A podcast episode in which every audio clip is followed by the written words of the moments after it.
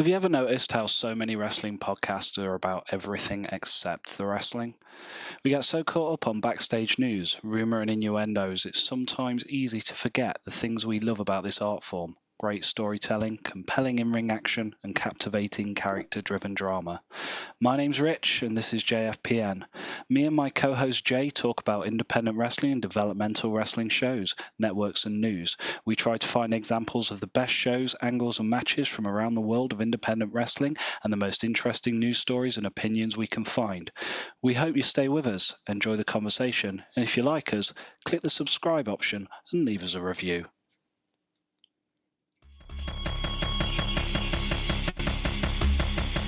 You are listening to W W E N X T TakeOver twenty-five. It is the fourth of June, because that's the earliest we could possibly record this show. I am in my studio, somewhere, somewhere hidden in the bunkers. I am with my colleague Jay. Say hello, Jay. Hi, everybody. He is totally ready to do this job, as he always is, and I am as well. Today we will talk about Matt Riddle facing Roderick Strong.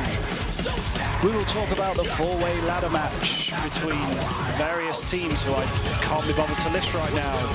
We will talk about Tyler versus Velveteen Dream. We will talk about Io Shirai and Shayna Baszler. And of course, we'll be finishing off with the main event. That's the match, of course, between Adam Cole and Johnny Gargano. Stay touched, it's going to be a great show. Jay, what's going on, man? Hey, Rich. How is it going? Oh, it's all good, it's all good. I'm enjoying um, everything I do uh, at the moment, involving this podcast as well as the rest of my life. It's um, good fun, it's a learning experience, and every time I think we get a little bit closer to providing something people will want to listen to. Uh, of course. Of course. This We're on week, the cusp. We are on the cusp. We are right on the cusp. We are, of course, just off the cusp, as it were, from TakeOver twenty-five. I kept calling it fifteen. twenty-five. For like, yep, twenty-five. Thank you yep, for correcting. Correct. I wish, I somehow wish we could go back in time and change that, but I'm afraid I cannot be bothered. Regardless, regardless, um, it came from Connecticut this week. What did you think to the show overall? It's a great show. Yeah, overall, thoroughly enjoyed um, it. Some bits I didn't like too much. Mm. Bits I thought were great. Um, yeah, I think that's fair. Yeah, we'll I'm, get into that as we go through the matches. Of course, I myself were um, several whiskeys deep when I wrote all of my notes, so prepare yourself for a gushing review. Excellent. TakeOver um, twenty-five took place um, somewhere in Connecticut. I cannot be bothered to look up exactly where, but it aired on the W W E Network on Saturday night. That is, of course, Saturday the first of June. Um, it was preceded by a pre-show and, of course, um, a twenty-five minute kayfabe hype vehicle um, known as um, J uh, as as N X T Takeover Target Takeover, wasn't it? Something like that. Target did you? Takeover. N X T Target Takeover. Did you did you see that show? No, I saw the pre-show, but oh, I didn't okay. know it was called Target. Target no, takeover. no, that was that was before the pre-show. This was a um, oh, right. this was a twenty-five minute kayfabe slash reality piece, um, which hyped the main event. Um, it was definitely it was definitely a good watch. They mixed um, well, they took the K they took the kayfabe vibe of the actual main event and added footage of reality and real life kind of interviews with it. Adam Cole spent the entire thing in kayfabe, while Johnny Gargano's pieces were more focused on um, how delighted he is to be champion and how much he's achieved without outright talking in kayfabe. It was quite an interesting, um, it was quite an interesting piece. Um, certainly not worth watching um, if you don't have half an hour to waste. Um, so. It was good, but you don't need to, you don't need to watch it. Basically, yeah. If you really enjoy the promo before the main event, hit pause and go and watch it. But, um, you know, because it adds a bit more context to that story, but only to some degree. It's a sports-like, reality-based pe- presentation of a kayfabe storyline, effectively. Um, so you have a note for the pre-show, I believe. Oh, I haven't noted the pre-show. But, oh, um, oh. I thought you had one note for the pre-show right at the top of your notes page. Or was that? Did that happen in the main show? It happened in the main show. Oh, well, please let us know but, how but my Charlie, Nigel McGuinness how Charlie, Nigel McGuinness opened say, up the show. Oh, oh, go on, go on, go on. She was like, I'm happy to introduce myself. My name is Charlie, whatever her last name is, which I found quite interesting from back of what you said. Coincidence, maybe, but...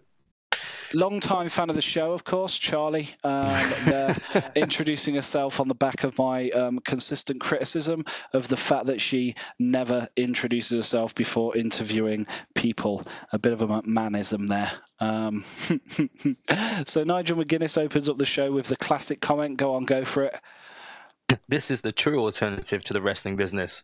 That's correct, because of course they are superstars and they don't wrestle, they just entertain. That's correct. It's actually ironic when you really think about it, because what he did, that is genuinely what he said. It, they are a true alternative to the wrestling business. Now, the way that he said that was as if to say um, was as if to say W W E was the wrestling business. But of course, if you actually listen to what he says, then what he's saying is W W E itself is an alternative to the wrestling business. Hmm. Interesting thought as we go into Matt Riddle versus Roderick Strong. Um, yes, it is. So the spotlight, um, I... I I noticed this. Um, I think it was a bit of a flubbed um, sweep that kind of occurred um, at the start, because they swept th- up through the audience while the ring was in darkness um, after the bell rang, and then shined it onto the ring. However, they did dim the audience after. Um, how do you, uh, I mean, I really like the feel of N X T shows when they do this. Um, it gives it a big fight feel. What's your thoughts? I always find it a nice touch. Yeah. Uh, I like how you how you can't really see the crowd that much, and it, it just gives the attention to the wrestlers actually in the ring. Yeah, it really does. Um, it shows a lot more respect to the wrestlers in the ring rather than keeping the house lights up. It gives a much um, larger atmosphere, because what you can't see, your imagination fills in the blanks, and the sound of the fans without um, the sound of the fans without having to see them all getting up to go and get um, go and go and take a piss and stuff is um, gives the arena a much larger feel. So now I'm I'm in agreement. I really like that touch. Um, so starts off with a scramble um, on the floor. Um, interesting work on the lights is is in my notes, obviously. Um, I prefer dark and grey. In fact, I've just literally said what I've written in the notes like three days ago. So, yeah, no, that's great. I didn't even need to read it. Maybe we shouldn't write notes, Jay. Um,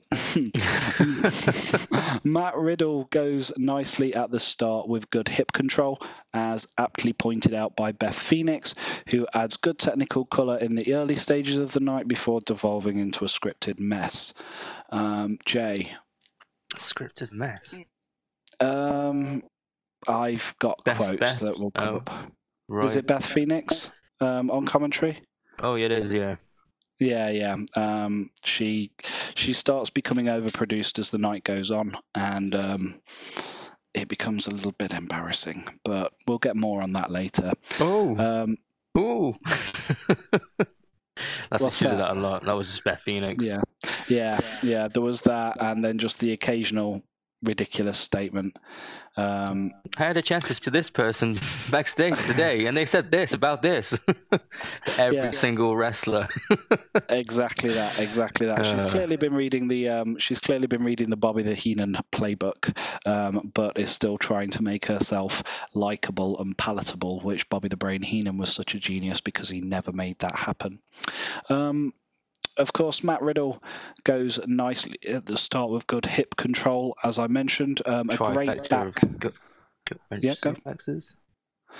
Uh, yeah, yeah, trifecta of gut wrench um, suplexes and a great backbreaker um, straight onto the hardest part of the ring, um, which is the apron. Um, a really good start as this match moves in.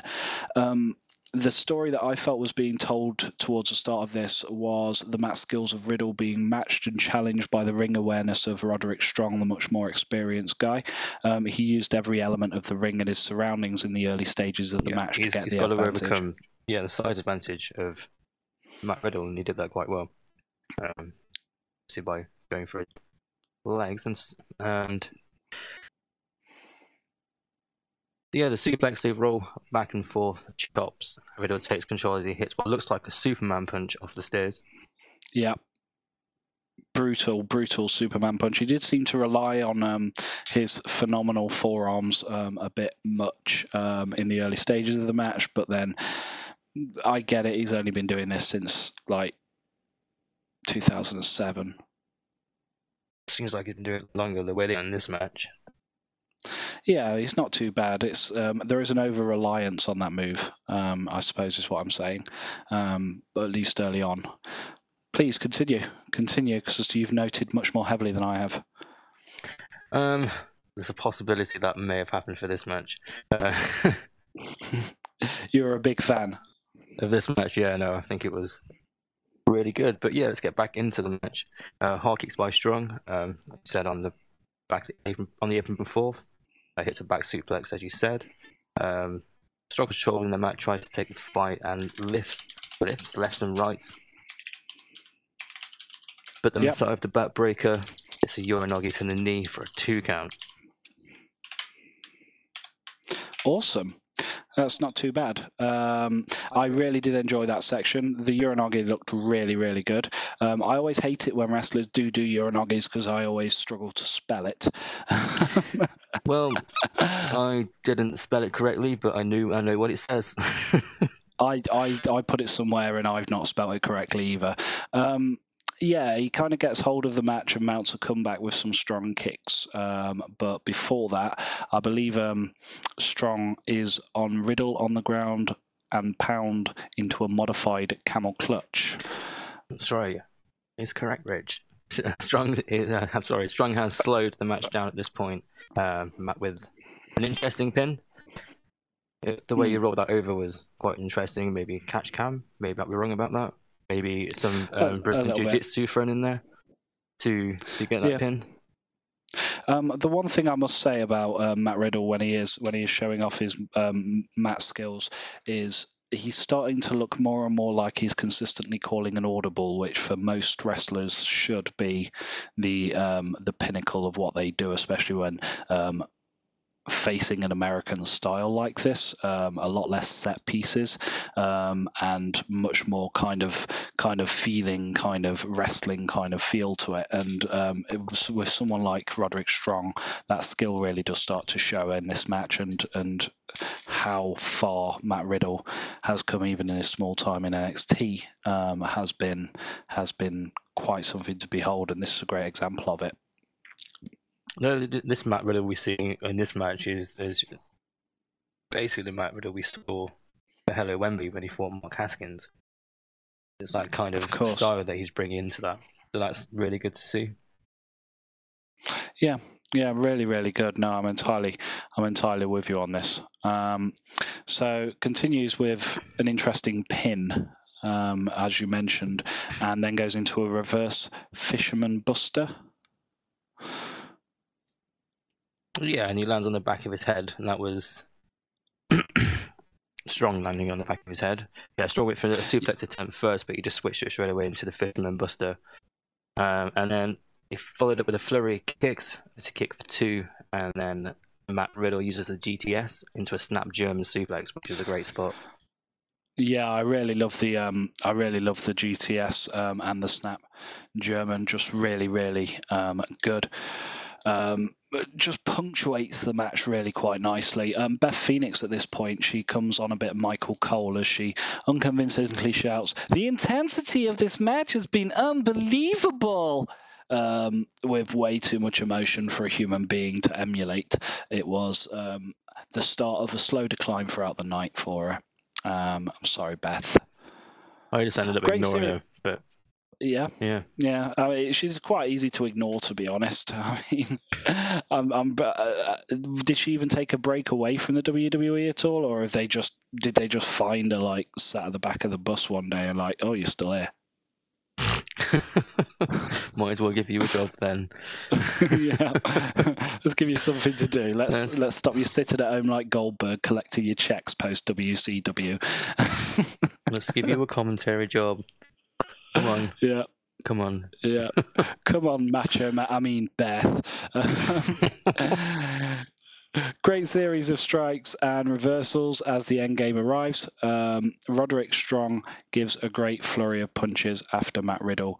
His back gives way. There's been work on the back throughout the match, though, in the second act, hasn't there? Um, that this kind of that this kind of falls into. Um, this is during the back and forth forearms, I believe. Yeah. Uh, so then Matt uh, goes for the head kick, misses a forearm from Strong that rocks. Um, Matt Riddle to the ropes, uh, Roderick Strong with a running knee. And then he did this thing where he ran back and forth on the short side of the ring where he was just forearming him three times. That was a brilliant, brilliant thing to do. That was Yeah, it really was a really good that. spot, that. Mm. And then he picks him yeah, up very much so. into like a back suplex position and then planted his face. Yeah, mm. It was really good. Yeah, it was a really good series of um, stuff. Um, it really... I, I'm saying really a lot because this match is all coming back to me. It's been a few days since I've watched it. But, um, yeah, so it was a great series of strikes and reversals, as I mentioned. Um, great flurry of punches after all of that. Um, and his back gave way in an attempt to perform a powerbomb.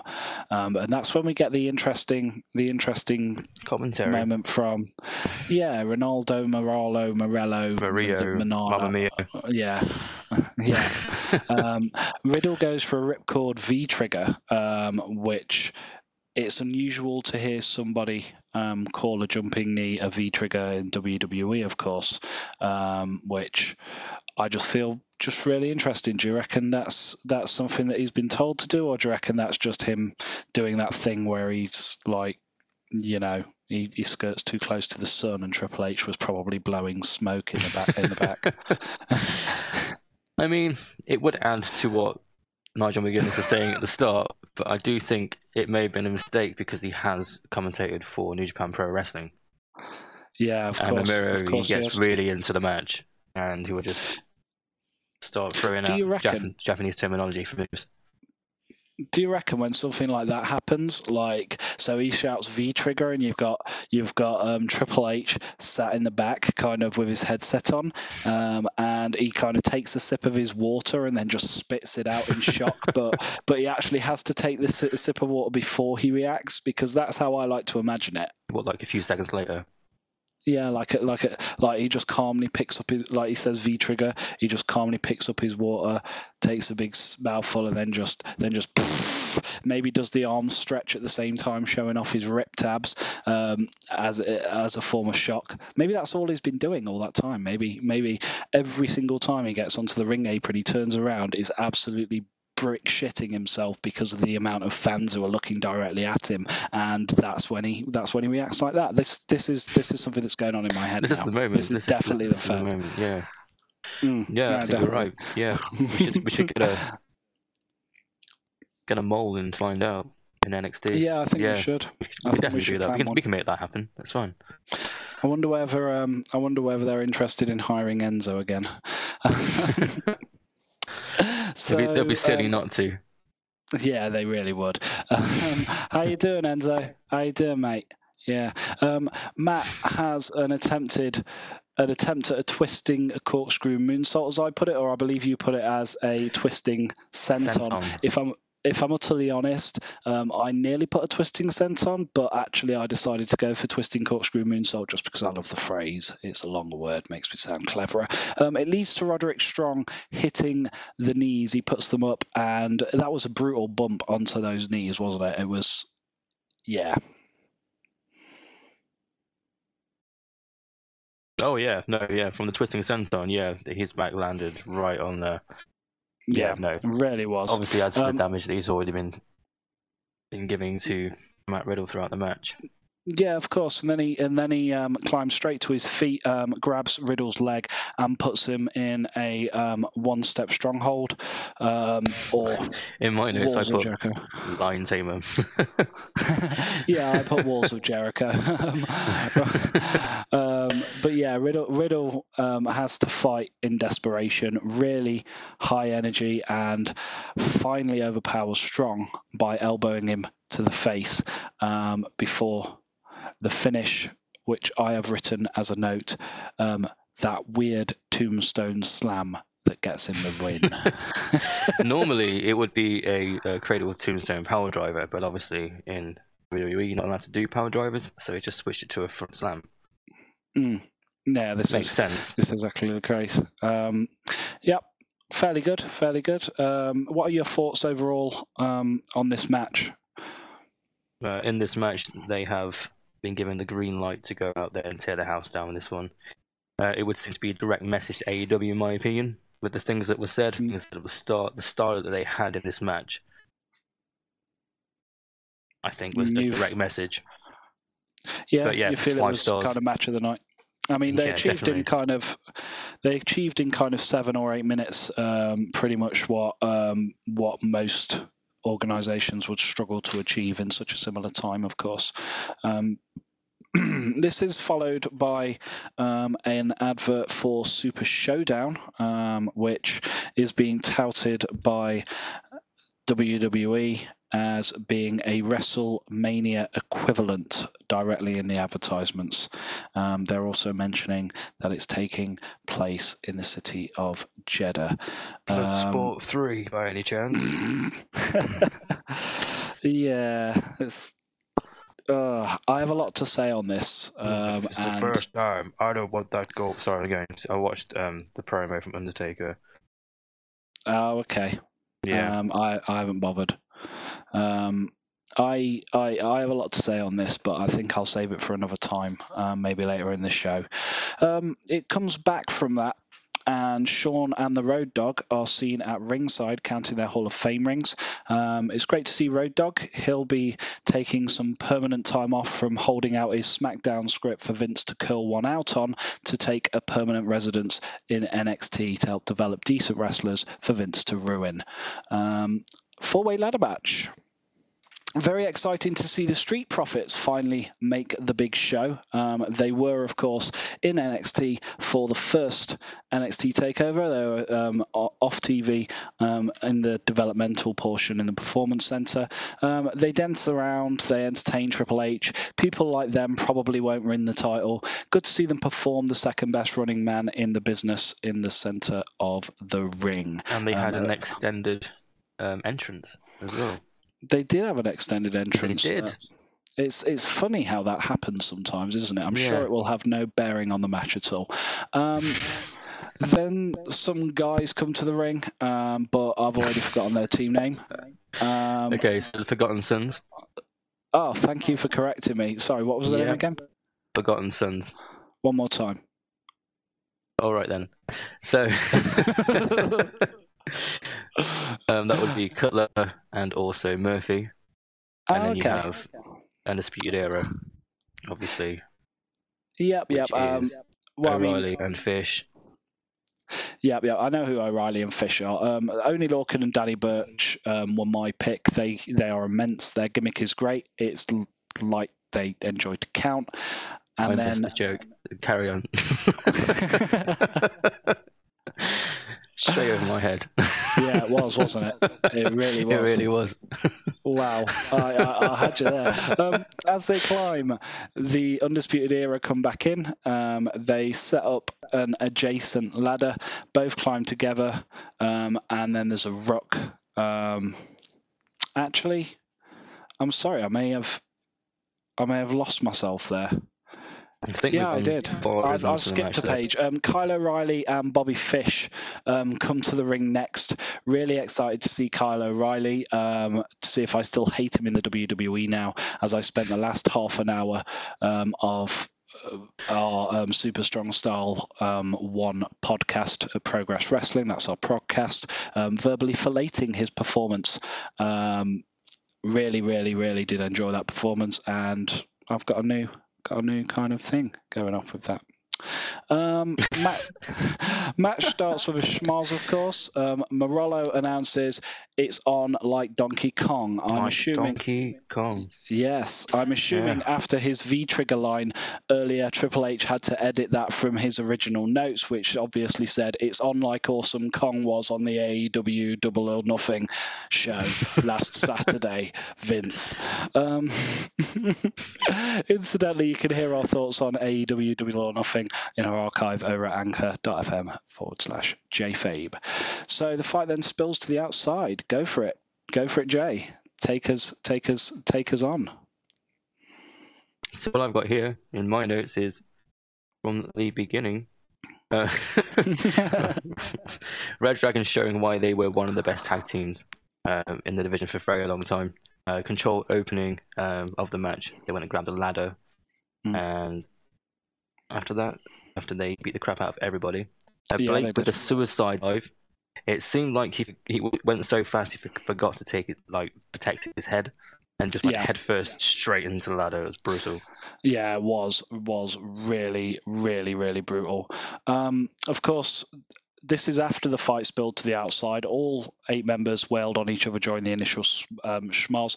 Dawkins did a top rope flying plancha onto all peeps outside. Um, that got the first Mamma Mia of the night. Um, the Undisputed Era threw them off the top. Wesley Blake um, pushed them off. In turn, Kyle O'Reilly landed on his back. That was that was pushing him off the ladder when they first climbed it. Um, that kind of set up the story for the night, didn't it?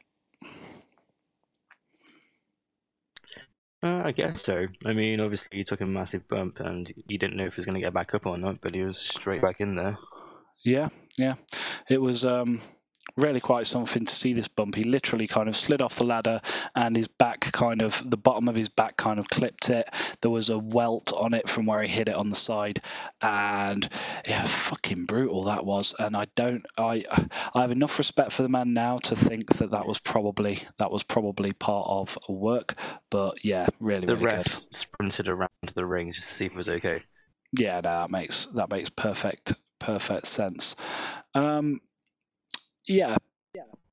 So both the Forgotten guys put ladders on their heads and ran crazy, battering all until Oney Lorcan and Burch do a great double suplex that fired the ladder off their heads and across the ring. And yes, fired. And, yeah, and it accidentally hit Kyle O'Reilly, who was just crawling up to his feet in the back a second time. This was either one of the most well put together pieces of choreography or it was an absolute fucking shambles. Either way, it was absolutely fantastic to watch. Really, really, really enjoyed that section. Um, Great frog splash by Montez followed it up. Um, are you are you anywhere near this? In your notes? Well, in my notes, um, I have a flapjack on Cutler on the ladder. That's where I am with my notes. Oh, okay. Um, I think, yes, we are slightly, I'm slightly in, um, behind you. So a great frog splash by Montez. Um, probably one of the best in the business. Did you, do you remember this frog splash? I do. He, he always gets nice and high. It's he gets better a than real height, doesn't he? Yeah. No, it's it's just phenomenal watching him fly around the ring. I I have a renewed respect for Montez, as previously I thought. Um, well, actually, I I just thought these guys' matches weren't that much worth watching. So this, I uh, seeing him no, in this new kind of wrong again, Rich. Wrong I really wrong was. Again. This might be the night where I'm wrong most of it. Um, the, sea, the, the Street Profits seesaw the ladder on the second rope, um, and then flapjack several people on it before Alex O'Reilly missile drop kicks and lands on his back a third time. My next note is he looks fucked. Oh yes, yeah. No, he was, he was in pain. I mean, even um, Ford was in pain with that one. Yeah, um, I mean, After this, the Street Profits roll out of the ring. A cameraman accidentally catches a referee telling Montez to slow down. Looks like they've got slightly excited um, by their first um, takeover appearance. This match is very fast, and maybe the nerves caused them to go much faster than actually expected, because Montez, from this point onwards, is late for every spot he's expected for. Um, I don't know if you noticed that.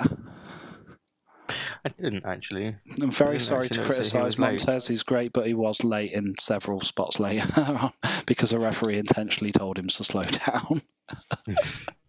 uh, um, so, yeah. After that, O'Reilly gets powerbombed onto the side of the ladder, straight onto his back. Did you get that section? Yeah, I got that section. Hmm. He looks dumb at this just... point, doesn't he? He does. He does. Um, I mean, before that, there was there was a really good section. Sorry to go back. Um, yeah, yeah, of course. Into the match, um, where Undisputed Era hit a wheelbarrow code breaker a combo with Fish and hitting a wheelbarrow German into the ladder. Mm-hmm. And then from there, uh, Fish climbs the ladder, uh, enters the ring. O'Reilly tries to do a t- double takedown, double mm-hmm. takedown, but he sprawls. Mm. And then lifts him up into the powerbomb and then throws him into the ladder where Fish turns and lands on O'Reilly. Yeah. um, I, I really feel sorry for O'Reilly's back in this one, actually. Um, it has been quite a quite an event, hasn't it? Um, other than that, Bobby Fish Bobby Fish gets caught in an inverted face lock D D T while um, Steve Cutler stomps his chest from a ladder, um, and then we go into the electric chair positions. Um, really, really interesting section here. Um, European Doomsday Device from Lorcan and Burch, and at the same time, the Street Profits pull off an electric chair Doomsday blockbuster. I will say at the same time, uh, Montez was about six seconds late, so it happened after. Um, Which was fine, because then it gives both the spots. Yeah, it gave both the spots the the, the space time to breathe. Yeah. Um, so after this, uh, a, a third person who um, whose name escapes me, uh, Jaxson Ryker. Thank you very much. Um, he appears as Kyle O'Reilly goes for the ladder, um, lays waste to the ring. I've never quite understood why the biggest guy ends up being the enforcer position in teams like this. From a kayfabe perspective, it kind of doesn't make much sense. I get big guys are usually shit, but in kayfabe, why wouldn't they just send out this guy instead of one of the other two guys who just spent the last five minutes getting their faces kicked in? Um, just a thought. Just a I mean, thought. I, I guess because they're not using the three squares rule, are they? They have a tag team and they have a singles competitor, which is Jaxson Ryker. Hmm. No, of course. And it's a no, no disqualification match, so he can get involved as much as he wants. Yeah, but they could always just say, hey, Freebird rule, and just go for it, couldn't they? But all three of them? Well, no, just send out the big guy for this kind of match, and then where he's obviously better than the other two guys who just had their faces kicked in. Um, and then, and then you know, just give the title to the other two. It's not that I hard. Get what you're saying, but they're just, they're just establishing themselves as a tag team. It would be odd for them to just... chucking Jaxson Ryker. I'm just saying it doesn't make any kayfabe sense. As a whole. Hello. It's... Can you hear me? I can hear you now. I'm just saying it doesn't make any kayfabe sense as a whole. Um, right. Okay. That's all. Um, after that, O'Reilly and Fish enter the ring. All three non-forgotten teams um, beat the ever-loving shit out of Jaxson Ryker. Team up and beat the shit out of him with a ladder, and then they schmaz once he is out. Um, Undisputed Era go after Jaxson Ryker. They hit him in the face. This leads to a series of spots where Montez jumps a ladder and the rope to hit Jaxson with a suicide dive. Do you remember the suicide dive straight over the ladder as they're both holding I it? I do. Really, really yeah, good spot. He had to clear the ladder, which was nowhere near the ropes, to then clear the top rope, to then land, crash yeah. through Ryker. It was yeah, awesome. Yeah, this is really good. And then Lurch and Borkin end up con ladder, con ladder towing the Street Profits. Um, quite something. Um, as they climb, the um, United, uh, the the United Emirates. No, no, sorry, um, different different place. Um, the Undisputed Era. I just put U E. Um, come back in. Set up. Did it though?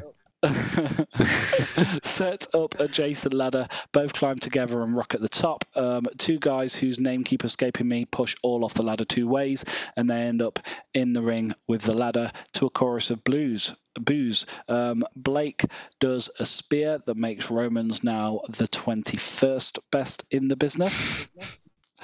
And Montez does a great springboard onto the ladder, which is probably one of the spots of the night. He throws some guy off the ladder.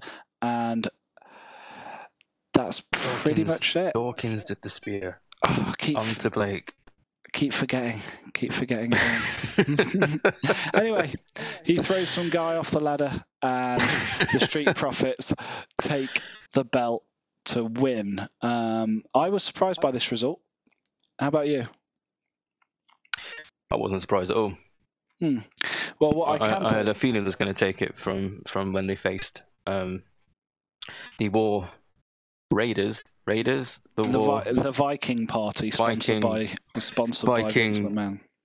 Borridges, um, those guys. uh, they, had a really, they had a really good, they had a really good match uh, with them, and that ended with uh, Ryker getting his face smashed in with a ladder from Undisputed Era. So I can kind of see his involvement in the match as well. Yeah, no, it makes makes sense. Um. After this match, what wasn't caught on camera is obviously Triple H ringing Booker T and saying, "See, our WrestleMania storyline finally paid off."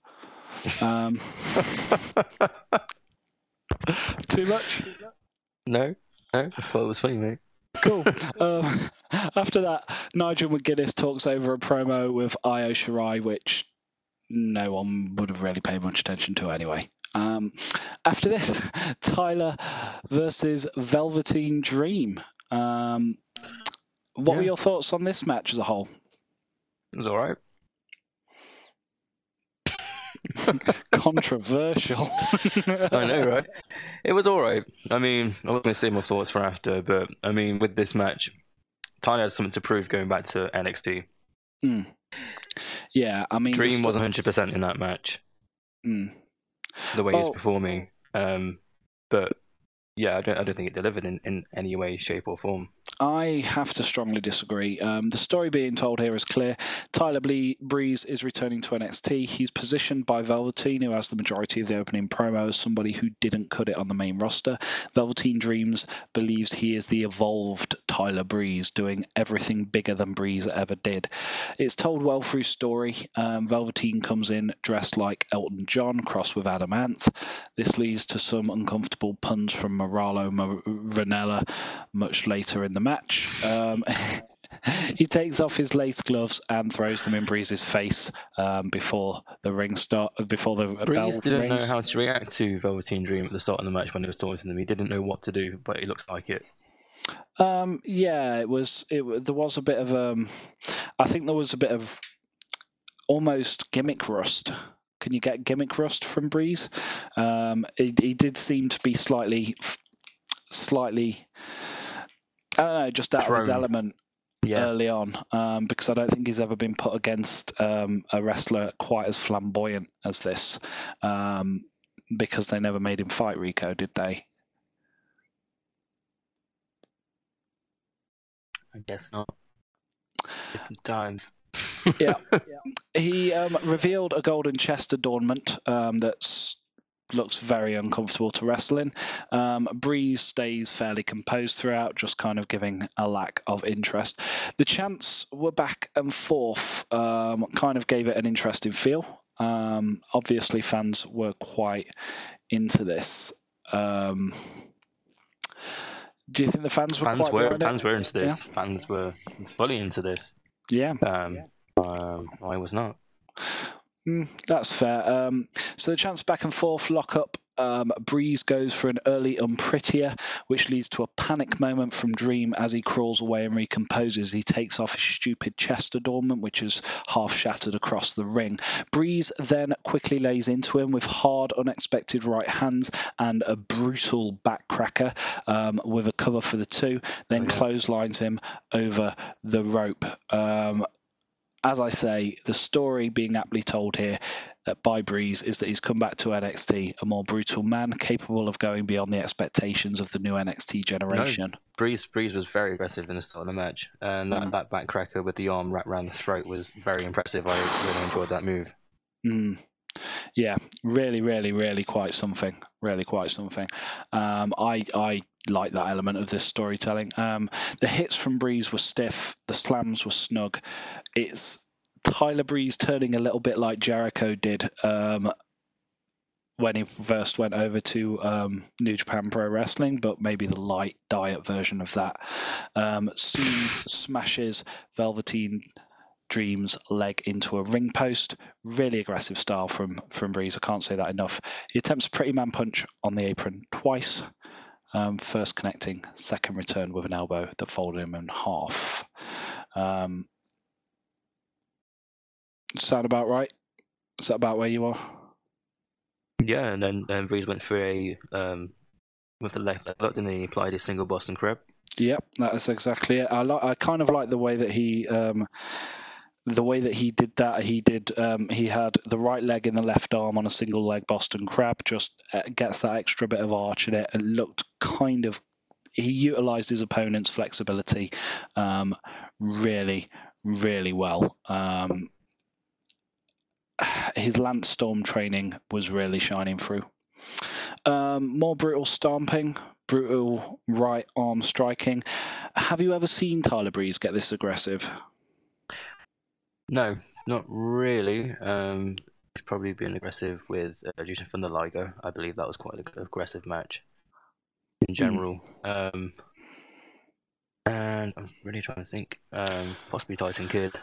Do you think this is a story of a man who um, kind of showing not only that main roster frustration, um, but also a little bit of seasoning, having having gone up to the main roster and then become what appears to be a tourer of the lower, lower card? The lower, lower, not on the T V card. Yeah, um, yeah I, I mean, I guess so, but... His character just seemed to have a bit of a change. Obviously, the tires changed to like mainly black with, with sequence on it. I mm. mean, that that's a massive difference to his character in general. So obviously, maybe he's trying to portray a more darker image moving forward. But yeah, I mean, he I had mean... a point again. He had, he had a point to prove, and I just don't think he did in this match.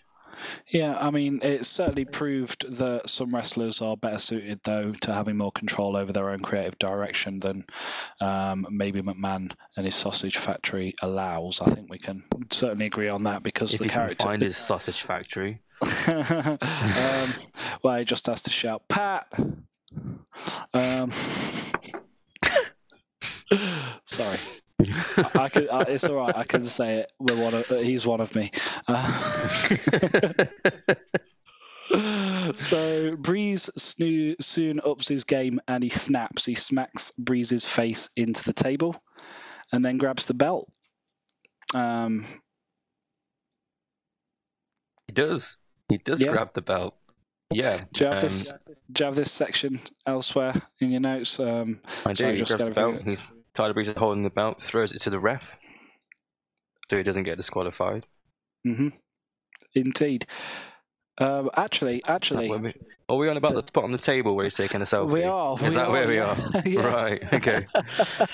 so Completely thought the... you jumped forward there.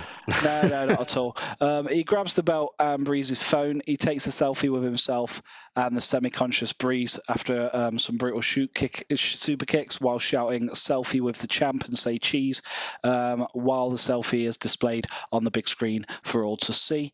Um, really, really like that section. Um, Because, of course, uh, it was a nice play on the Chris Jericho camera stuff um, that he's been doing um, as a heel. So that was kind of nice. Um, yeah, it's great. use of props, a little bit derivative, as I say, um, but a clever twist on Tyler Breeze's gimmick, which was well executed, I felt. Um, great to see this type of innovation in Play and Dreams matches. Really nice stuff. Works perfectly for a tweener-like Dream as well, because it's heel heat being used um, to promote himself to the um, to the hometown fans, as it were. Or, I know he wasn't in his hometown, but you get my point. His supermodel kick hit Dream, um, and this causes a seven count. Breeze takes one last look at the title before entering the re- ring to a Dream Valley driver. Um, Tyler Breeze gets more character work into the opening ten minutes um, of this match than he did in two years on the main roster. Does lead to a kick out, though. Um, and Dream, of course, looks shocked. Uh, Breeze slowly climbs to his feet, goes for a diving crossbody, um, attempt for a Dream D T, supermodel kick reverse, two count. These two are hitting it out the park as far as I'm concerned. I know you don't agree with me, but I'm fully enjoying this match at this point, as you can tell by the by the um, verbose nature of my notes. This is my um, this match is definitely my Matt Riddle versus Roderick Strong um, note oh, typing. Right. Um, yeah.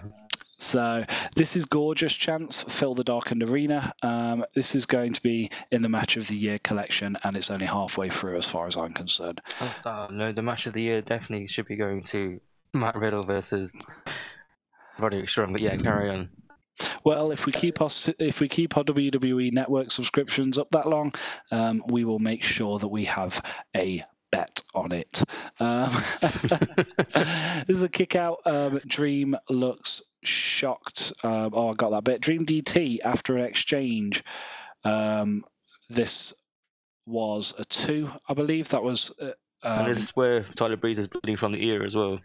Yeah, yeah. It starts to become clear that Breeze's blood flowing into his ear. However, this is sold as coming out of his ear, screwing mm-hmm. up his equilibrium. Um, that's some nice groundwork there from Mauro Ranallo. Um, that does come into play later. Um, an interesting moment as it is pointed out directly on commentary that he is bleeding as well. Um, the match continues back and forth. What people thought was going to be an old-style W W E wrestling exhibition has become pretty much an all-out brawl. All at this stage. Um, Dream goes for a tombstone, and there are multiple reversals um, at this point. Um, I'm still not finding any of these moves in your note, Jay. Did you actually write any? uh, yeah, it was a good match. Yeah, I really enjoyed it. There's several reversals, and they do that flipping back, flipping back thing. They go four times um, until Breeze eventually leaps back over um, to reverse it fully and pushes away Velveteen, who jumps on the rope. And at this point, Breeze goes for an insiguri on thin air. Um, this insiguri is probably the talking point of the match for me. Is this ring rust or is this storytelling, Jay?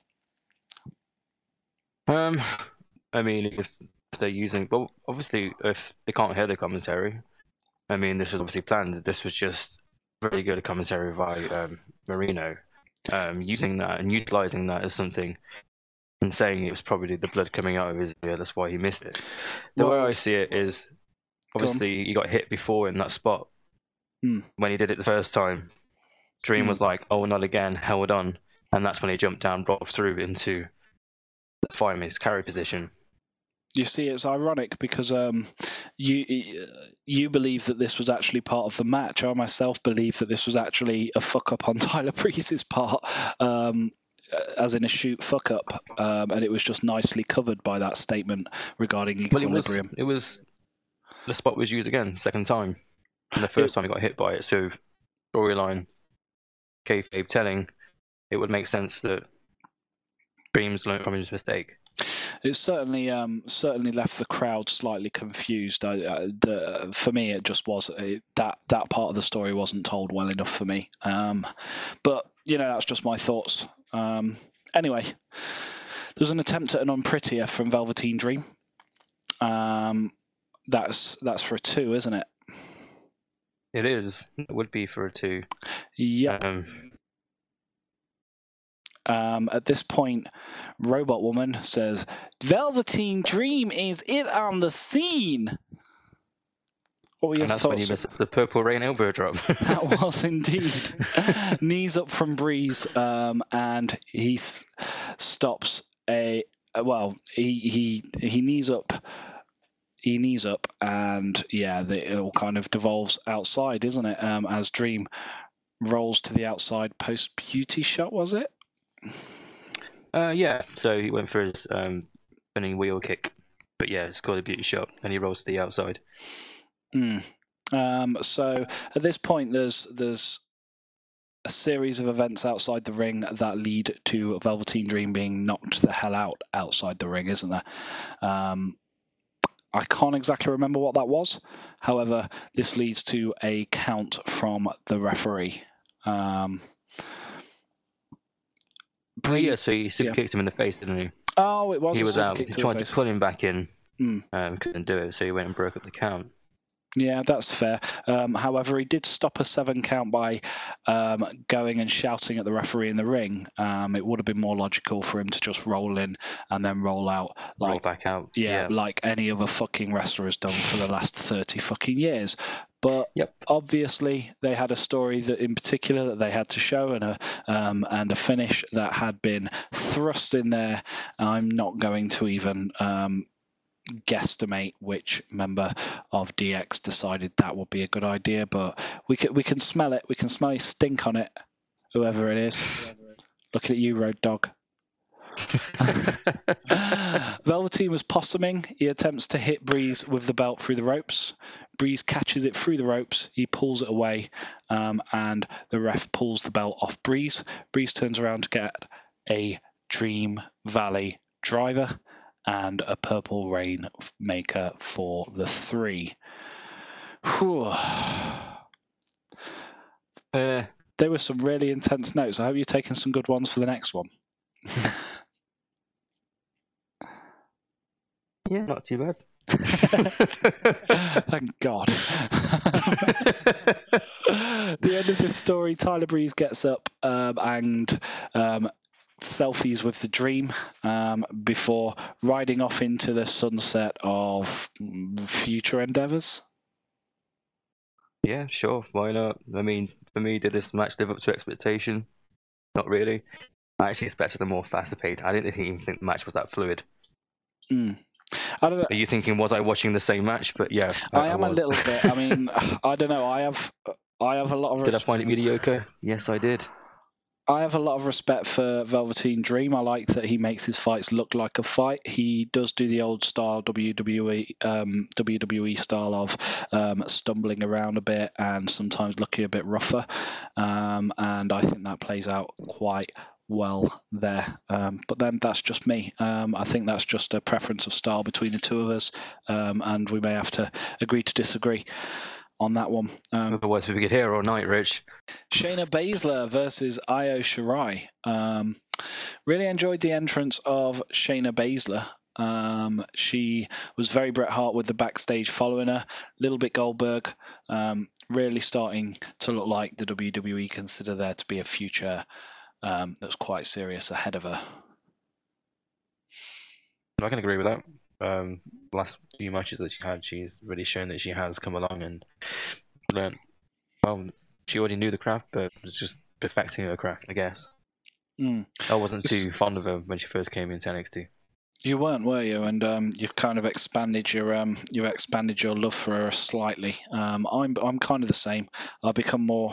I've become more attuned to her as time has gone on, um, and really started to like her slightly rougher style. Um, and, you know, it's quite clear that the time that she's been spending off the record in um, in E C C W and other areas like that, um, kind of developing um, as well at times, has been quite quite an eye-opener for her, because she's her, her mat game and ring game has really, has really come on quite nicely, I feel. Yeah, no, she's becoming a bit of an all-rounder, isn't she? Yeah, yeah. Now, you just add some like high-flying moves, and she'll be there. Yeah, then all she has to do is um go off to start a family.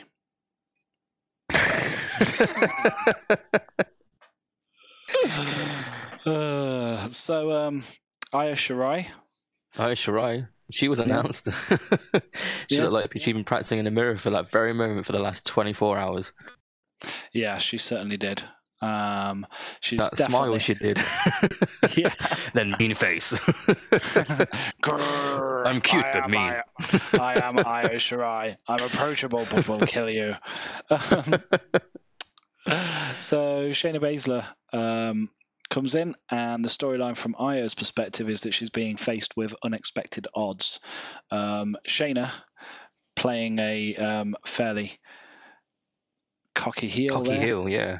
Yeah, I think our notes are in sync with that one. Um, she has her on her ass in the center of the ring pretty damn fast. Um, Io snaps into a new aggression. She taps into a new aggression to return the favor with a slap when she gets her on her ass shortly after. Um, that was a hard slap. It really, really, really was.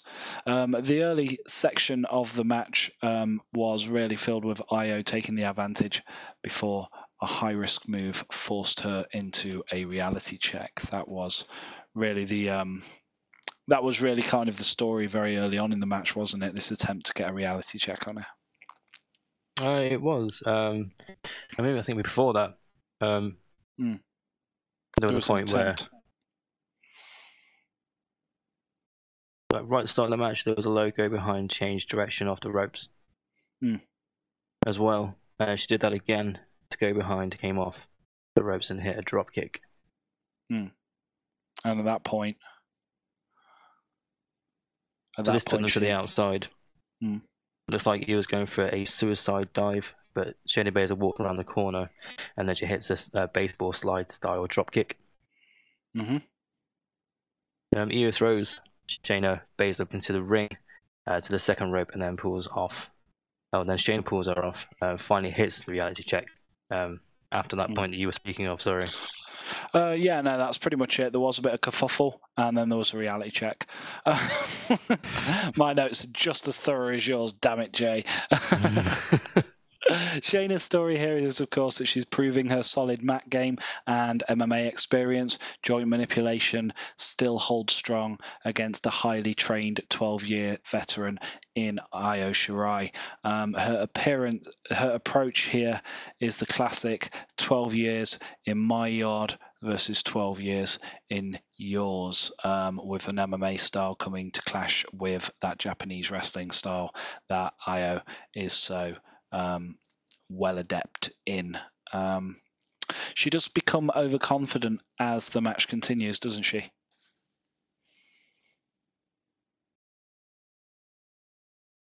Would that be Io? Um, no, no, Shayna. Shayna. Shayna. Yeah, yeah, sorry, per- pronouns, pal. Um, yeah, no, she um, Shayna becomes overconfident um, in her solid mat game as this match moves into its second act. Um, we get a good German suplex from Io, allows for a nice break and pause from the onslaught that Shayna's kind of putting her onto it. Um, but Io's arm is causing problems in holding a bridge. Um, jump in any time, Jay. I am completely lost. Not even kidding.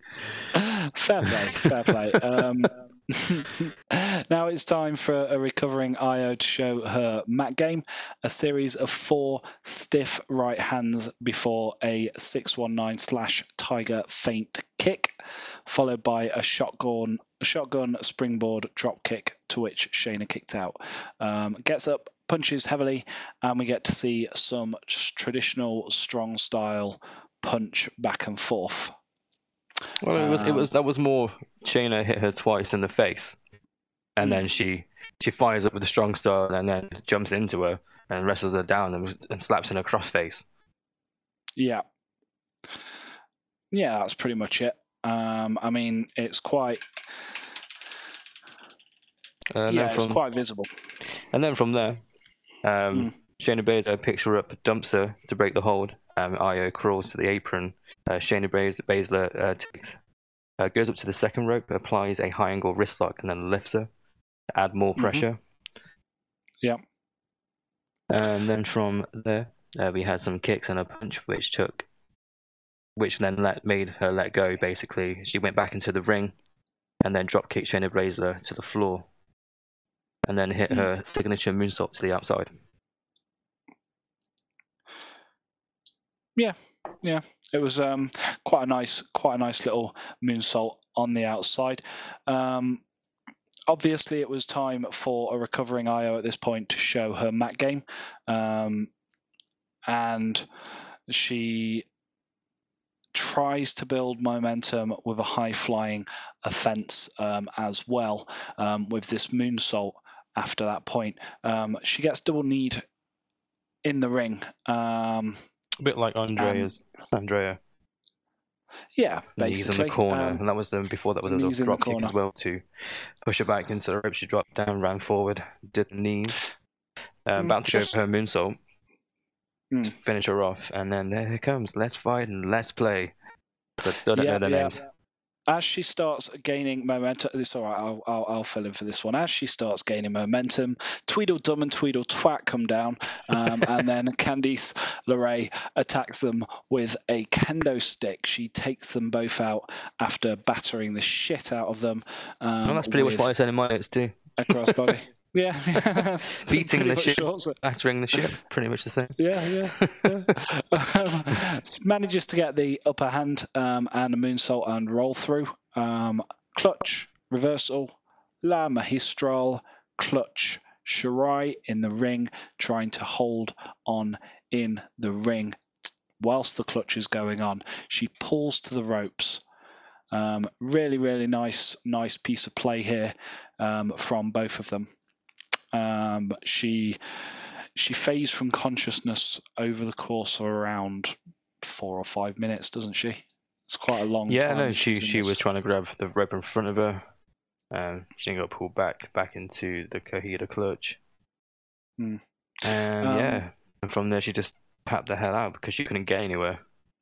Yeah, I mean, I must, I must say that she really did, um, she really did end up putting herself over a bit here in in a fairly good way, um, and obviously it's great that Shayna allowed um, that to continue for so long, or agreed to let that continue for so long. Um, she literally repeatedly goes over to the ropes as the fans go crazy. Looks like she's about to mount um, a rope grab, but she fades from consciousness, and with her last ounce of strength um, to preserve her body, which is now sending her straight to sleep, she taps out um, before passing out quite royally. Um, Io Shirai got put over by that. Um, Io Shirai has arrived. How much? Let's put yeah. it that way. Yeah, definitely. Um, she held on for quite a while before defeat, and that was really good. Um, Much better than Kairi Sane, I will say. Mm. Just an inability yeah, in general. That's fair. Yeah, that's fairly fair. Um, after this, of course, um, she then um, wakes up as Shayna is celebrating and beats the ever-living fuck out of Shayna with a kendo stick. That she does. Yeah, that yeah. she does. That was awesome. And then she goes to, to the top for a moonsault, hits that, and then goes back yeah. and... says something in Japanese, and Candice LeRae needs to pass her a chair. and then... Yeah, can... Sorry? Go on. And then she hits a moonsault with the chair. Yeah, yeah, she... which holds is... onto the chair, does a moonsault, clutching the chair, looks great, both look agonised.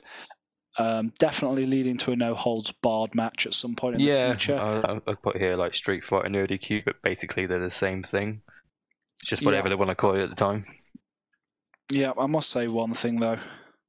I can't fucking wait when they do, because this was a this was a really really good match. Could they have it in Cardiff? Um, that would be interesting. That would be interesting. But I think they've matches got their do own... happen on N X T takeovers that we just recently had. Uh, Volta versus Dunn. So why not? That's true. It would be an equivalent trade, would it not? Yeah, exactly. Anything else to say about this match before we continue? No, no. I mean, I have nothing bad to say about this match. It was a fifty-fifty booking style as well. Mm. Well, to round it off, Moralo Banana says, "Step aside, Zelda. There's a new legend, and it's Io Shirai. And if you think that's a tenuous link, check out this one. You too can make the and like link, and go on your own quest for the Triforce of Wisdom by clicking subscribe and notations on your favourite podcast app, and always having our episodes delivered just faster than a postman with a bunny hat on. Not only can you discover your Triforce of Power by contacting us via Twitter or Anchor and having the courage to leave us a message. Jay, where are we available at the moment for those waiting to use their own Tingle Tuner to check us out? Spotify. That's right. You are so ill-equipped to do this, and it's hilarious. Of course, we are available in other places as well. Anchor, Apple Podcasts, Google Podcasts, Spotify, Breaker, Overcast, Pocket Cast, Radio Public, and Stitcher. Please get in touch and defeat Ganon today, reclaiming the Master Sword and all of our hearts. It's easier than climbing Death Mountain and beating Volgia to gain the Sage of Fire in order to appease a man who may or may not have been an owl in a past life. Jay, any closing Zelda references before we carry on? I don't like Zelda. Oh. That's just great. After this, the camera... Hey man, you should have told camera... me it was happening, and I could have found one. Nope, that's not the deal. The deal is I do all the work and I get to do stuff like that to you. All right, okay. Cool. I think you're getting a better deal there. Um, the camera cuts to Stephanie McMahon, who claps like a seal when the camera shows her. I assume this is what she does by default whenever Daddy or Hubby aren't writing stage notes for her. Um, interesting thing to know. I don't know. You know exactly what I'm going to mention, right, Jay? Britt Baker was in the crowd. Britt Baker was sat directly next to her, just to the left. Yes, she was indeed. Well, to her right, if you're if you're looking at oh, it where she was sitting, yeah. To her right, to our left on the screen. Yeah, it was it was screen left, her right. But yeah, no, um, I don't know. I don't. Uh, it's very unusual for W W E to. She had a very good, become... nice, slow clap for Stephanie, as you may have seen. Mm. Was really, really quite something. Um, Or maybe she just really enjoyed that woman's wrestling match she had just watched, Stephanie and Vent. Well, we all know who ran that classic was, and it was definitely Stephanie McMahon. Indeed. Um, after this, we get the trail for the main event. Um, Is it just a shorter version of the thing that you watched at the start? Target takeover.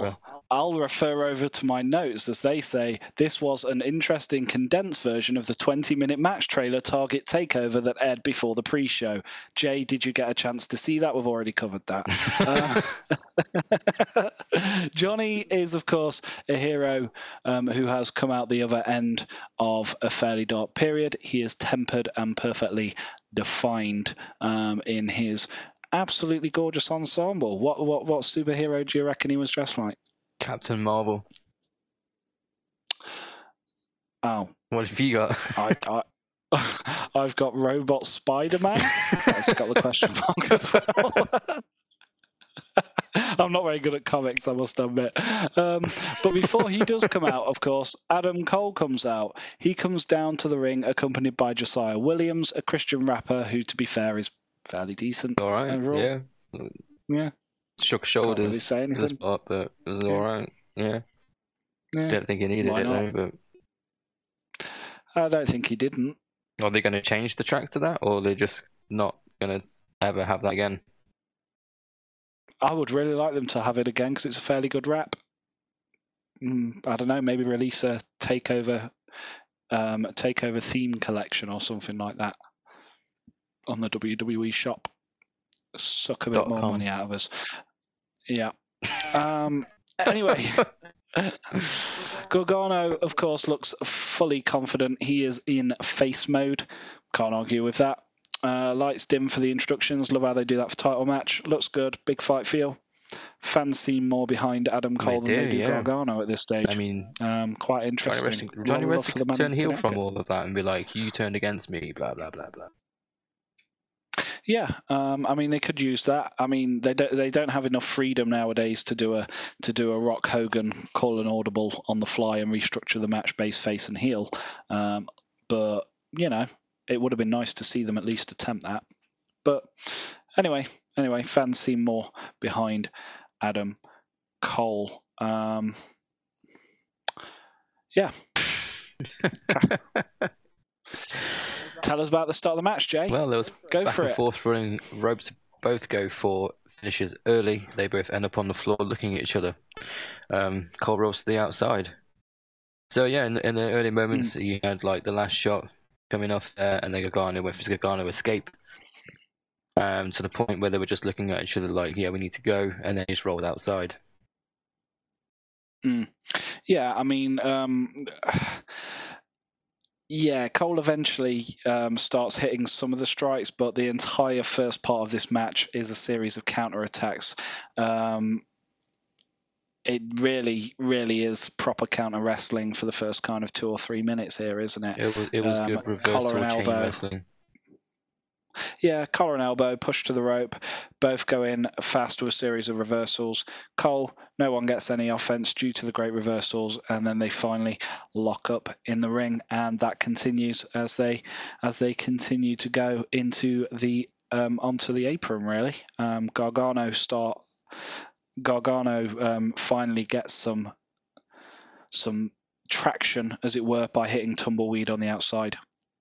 Tumbleweed. The st- Yeah, yeah, that's what that's what it's announced as. Really? Um, it's yeah, yeah. They announced it as Tumbleweed um, rather than um, I believe you called it a cannonball. You crazy son of a... I did call it a cannonball. No, no, I was like, do you go for some, no, somersault no. plancher or a cannonball? And I was like, well. meanwhile, meanwhile, uh, Nigel McGuinness is like, oh, he's got that there tumbleweed on the outside. Oh, blimey, governor!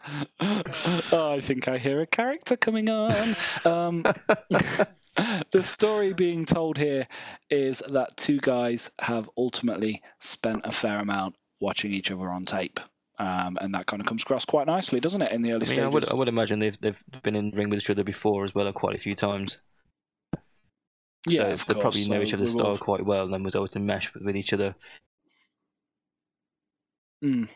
I mean, ultimately, Gargano does get the best of it with um, a hyperextension on the arm of Cole, oh, yes. um, with a double stomp onto um, his left arm while it's on the apron. Um, yeah, that's right. I mean, before that, there was the kick to the right arm into the double stomp on the left arm on the apron. Yeah, it was nice and fluid, wasn't it? It was penalty kick followed by a followed by a run back, and then straight into a double stop while he was leaning on the apron, catching his catching his breath. And so really quite yeah, something. Uh, really good. Um, and then from there, Johnny Gargano works the arms, and also puts on a cloverleaf, but there's a hammerlock with a leg at the same time.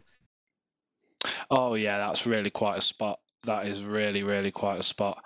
Um, just really nice submissions. It's an Indian deathlock that then rolls over into a cloverleaf with a hammerlock. Um, really, really good to see Gargano enter that stoic and mechanical place. Um, he's yet to get nasty in this match, but he is precision striking at this stage. He he really is embodying Robot Spider-Man, isn't he? Robot Spider-Man. Robot Spider-Man. Oh, Spider-Man. Captain Marvel. Yeah, yeah. Robot, Robot Spider-Man. He's really embodying it. Yeah, yeah, yeah, definitely, with all his extra arms and legs. Yeah, yeah. Um, Cole does... Um, where I, I've lost myself. Yeah, yeah, yeah. Um, so he starts working on um, Gargano's leg after a fairly strict super kick to the leg, um, reversing... Um, reversing a moment, isn't it? It's like a jump up. Yeah, yeah. He's jumping up onto the second rope. Cole does a super kick onto his leg um, in the early points, and his big mistake comes when he attempts to go for a drop kick and overshoots and falls straight into a sit down powerbomb. Um, this is just after Johnny Gargano kind of kind of reels from that. We then go to some um, back and forth thing there, um, which I believe you've fairly well annotated. We do. We get a, uh, a slingshot spear by Johnny Gargano. twenty-second best in the business, Roman Reigns. And then I think we get some kind of two count from that, and then a bit more back and forth. And then from that, we get the burning mm-hmm. hammer um, into the knee by Adam Cole, which is absolutely brutal. Yeah. Really, really brutal looking. The burning um, hammers, really like well torture rack together. Flipped over into the knee. Base goes straight into the knee. It's um, definitely a beautiful move. Mm. Yeah, of course. Really, really nicely put together. Um, what more can you say about that, really? Um, this back and forth continues in the ring um, as Johnny Wrestling starts to show some heavy limping. There's a beautiful overhead belly-to-belly suplex by Johnny Gargano um, and a tornado flatliner off the top as well. Um, do you remember the tornado flatliner? I do. I do remember that. That was um, very good. He had to use his good leg to jump off the rope, and he did emphasize that when he was doing it. Mm. Um, of course, they do end up on the apron um, at a certain point throughout um, this um, second act. Um, we're seeing Gargano, Gargano trying to get a solid base on his legs, but his right leg at this stage, after this back and forth, is no longer working. There's a great moment where he's on the apron and he's about to do, um, he's about to slingshot himself through the middle rope. Um, and Adam Cole realizes that this is the play he's going to go for, and he runs to Gargano to force Gargano to perform an instinctual enziguri with that right leg. He takes the hit of the enziguri, knowing Johnny's reactions will force it before he has the chance to stop himself, considering his injury. It leads to um, a metagame of Cole taking shots and forcing Gargano into spots that force him to be positioned or to perform offense that causes further strain on his legs. I mean, did you notice this? How fucking brilliant um, a strategy is this um, from from Adam Cole? Um, yeah, no, you've definitely picked up on that. Um, I, on the other hand, did not pick up on that. Fair play. Um, no, no, it was. Um, it, it's just something that. I don't know. I, I, it may have been that I watched it twice as a match, because I watched it the first time. I, I had that moment where you put the put the headset down and stop commentating, as it were, or I just I just had to watch it for pleasure first. But no, I noticed it definitely in my second watch there that um, there was this this going on where all of the positions, especially as a reversal wrestling, um, he was very he was keeping himself really really safe. Um, and making sure that the positions that Johnny was in, in order to perform his standard reversals, would always be putting strain on his leg. It was really, really clever. Um, definitely go back and watch that if you can, because it's one of my my favourite pieces of in-ring storytelling. From I still night. I still really, pay really nine ninety-nine, so I can go back and watch it anytime. uh... A series of super kicks is a particular high spot between them both. It's like a back forth, isn't it? It's like a back and forth. It was just a super kick off, wasn't it? Ends with a double double super yeah, kick on the really. outside where they're both. Everyone's down. Yeah, yeah. Um, well, before that, there was that beautiful moment where there was the pump kick, fake out super kick from Cole, which worked twice. Really, really good. Um, they're both going for super kicks at exactly the same time. Cole fakes out um, and Gargano... Um, stops, and as Gargano's reeling from stopping and still in the reverse motion, um, Cole kicks him in the face. I've become a big fan of Adam Cole as a result of the psychological work going on in this match. I need to point out that I've been a fan for a while. Oh, I know you've been a fan, and I've I've been a fan, but he's always been accompanied by the Undisputed Era. But they have slowly proved to me that every single one of them are really, really good at their jobs. So quite pleased. Um, this is awesome chant after this double super kick um, to the back of each of us heads. Um, yeah, really, really good. Um, one thing I will notice that ten counts as the referee counts people out. At the fans are now again chanting ten. If Vince ever bothered to watch N X T, he'd probably realize at this point that it's better that they are chanting ten for one of his stars than one of Cody's. Just a thought, Vince. Dropped the ball on that one, didn't you? Dropped a lot of balls. Yep. Watermelon-sized balls. um, the injured elbow of Cole from earlier on in the match, um, that comes back into play at this stage. Did we mention the injured elbow? Well, we, we mentioned that he was working on the arm at the start. Yeah, um, I mean, there was th- there's some fairly good manipulation of the elbow, and it, it finally Chekhov's elbow comes back into play at this stage. Um, Cole rolls out the ring and he gets an Ushigaroshi on the outside and then one on the inside. I, I spell Ushigaroshi as if it is two words, just so you know. Bit like of an interesting... Short, short. Jay like short shorts. Interesting point. Jay, you in short shorts? I'm not in short shorts, no. Cool. Um, both men eventually end up nursing their injuries in the ring. However, Gargano ends up with an escape on Cole. Cole ends up taking Gargano into a figure four. What did you think to the figure four section? Well, yeah, no, it obviously tells a story, and it goes back to the leg, doesn't it? Um, and obviously mm. causing more damage to Gargano. But there's also a story yeah. of the resilience from both of these wrestlers in this match as well. Yeah, I mean, they end up in the middle of the ring at this point, scrambling to get to each other's injured limbs whilst both crawling around on the floor. Um, and eventually, Cole has to start some brutal, brutal work on Johnny Gargano's leg. Um, Johnny gets up. Um, he gets his spike D D T um, and... Um, he forces, he goes for a suicide dive, sorry. Um, he ends up screwing the postage due to his leg, hits the letterbox um, on his way out, meaning Cole gets to kick him in the face. Nice analogy. Um, at this point, we, yeah, um, he just doesn't quite make postage on it. Um, Panama Sunset on the outside, um, rolls him back in. Kicks out, fans chant Mamma Mia.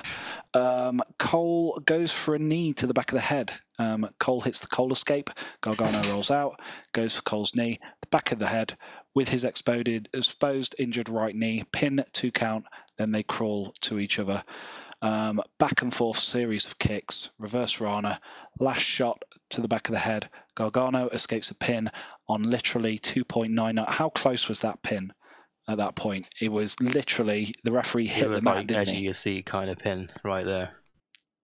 Yeah, um, I mean, it was true strong style fighting spirit. The fans were on their feet chanting N X T. Um, do you think we're looking at a match of the year candidate? I suppose is what I'm really getting to with this. Definitely going to be up there. I mean, obviously, there's still mm. six months of wrestling in the W W E to go, but. It's Johnny Gargano and what Johnny Gargano does best in takeovers. Yeah, no, definitely. He he always puts in a good show. Well, one of the th- definitely, definitely. Um, I mean, one of the things that he did here was cause Cole in frustration to go outside and grab a chair.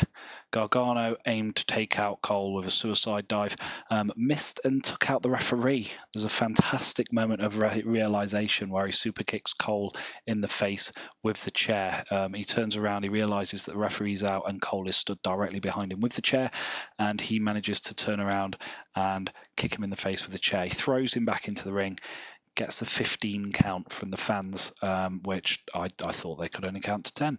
Um, he then, of course, has to help the referee back into the ring. Um, Adam Cole beckons to the ramp, um, and Gargano waits with the chair, um, but no one comes. What did you think to this section, Jay? Well, yeah, obviously, with him waving, he's going to think that the rest of the Undisputed Era are going to come up to the referees down and beat the crap out of him. But obviously, that plays into mm. Adam Cole's, I guess, kayfabe plan. Of course, as he rushes to get back in the ring, Cole does what is quoted as a brilliant maneuver, um, which I thought was really stupid. Jay, any explanation for this ridiculous maneuver through the ropes? Do you know the one? He gets back in the ring. His head's halfway through the second rope. Cole oh, the power driver. Puts him between his legs and then just kind of sits down, and Gargano just kind of flails on the ropes without his head touching yeah. the mat. Well, maybe there wasn't enough space in between the ropes for him to spike himself a little bit. But well, maybe being too well, maybe being a veteran of fifteen years, Johnny Gargano should have known that before taking that bump. Just a thought. I suppose it's just changing up the spot they, um, they did with um, Tommaso Ciampa. Obviously, he puts his head through the ropes, does a D D T that drapes him over the ropes, so maybe they're just playing on that a little bit. Perhaps, but maybe he should have done D D T, considering that Johnny Gargano uses that move, and it would have been fine to use someone else's move, as established earlier um, in the Velveteen Dream match. So, yeah, just just really looked stupid. Wasn't wasn't well executed. I'm sorry, guys. I, I, you probably did it better than I would, but yeah. Um, Cole gets up um, for a lash um, for a last shot. Gargano collapses um, from just being too exhausted at this point. Um, kind of cool, really well timed. Um, Cole tried to grab him to pull up. However, it was Possum from Johnny. Um, he goes for the escape. However, Cole just batters the crap out of his knee while they're down. Absolutely brutally batters the crap out of it, doesn't he? Yeah, um, Cole gets out, super kicks Gargano multiple times in the leg. Gargano cannot get up. Um, Panama escape, last shot, pin for the three. You finally got what you wanted, you bastard. He won. Adam Cole, payday. Uh, yeah. Yes. How did you find uh, it overall, this match? Um, probably was the match of the night. It would, would have been. It was better than Roderick Strong mm. and the bro, because I can't remember his name, Matt Riddle. Yeah. Um. But yeah, I mean, the story the whole way through was was really told about the resilience of Johnny Gargano and how much Adam Cole would have to do to beat him. Um. I mean, at one point he even used his own finisher against mm-hmm. him, didn't he? Um. I think they did that back and forth for a while. Yeah. Um. Yeah, yeah, it was really well played and timed. But he lasted longer than Johnny Gargano and his resilience, which makes mm. Adam Cole, I guess, more resilient than Johnny Gargano, storyline-wise. Well, yeah, but I mean, fifty-fifty booking, they'll just overwrite that next week in a non-title match, probably. But what do you think we're going to get next? What are your thoughts of this match?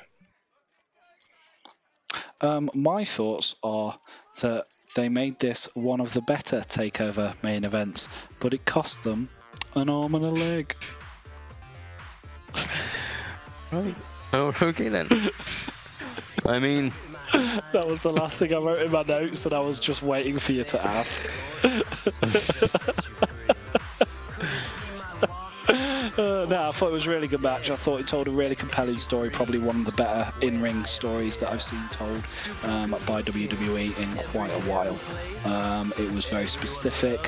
It had multiple layers of depth depending on how into it you were, um, as we've obviously noted. And no, thoroughly, thoroughly enjoyed it. Um, and I think Adam Cole is a deserving two-time champion. Well, we're going to get Adam Cole versus Gargano three. That's what happens. Yeah, I mean, there are no rematches. There's no rematch in W W E, not in N X T. It's a completely different entity. Um, I'm glad you said that. That is everything for today from myself and Jay. Um, we are, as always, available in the usual places. That is, of course, Anchor, Apple Podcasts, Google Podcasts, Spotify, Breaker, Overcast, Pocket Cast, Radio Public, and Stitcher. You can catch us at the weekend when we will be dropping Super Strong Style sixty day three as part of our podcast series. Also, next week we will be looking into we will be looking into New Japan Pro Wrestling, um, and of course what's going on overseas, and then we will be back with some really really fun stuff coming soon. We're also working out what we're going to do about of Blood Money three, aka the Saudi Royal Family bullshit. So just keep on listening and we will see what we can do. Thank you very much. Jay, you got anything else to say at the end of this N X T fifteen episode? Goodbye, everybody.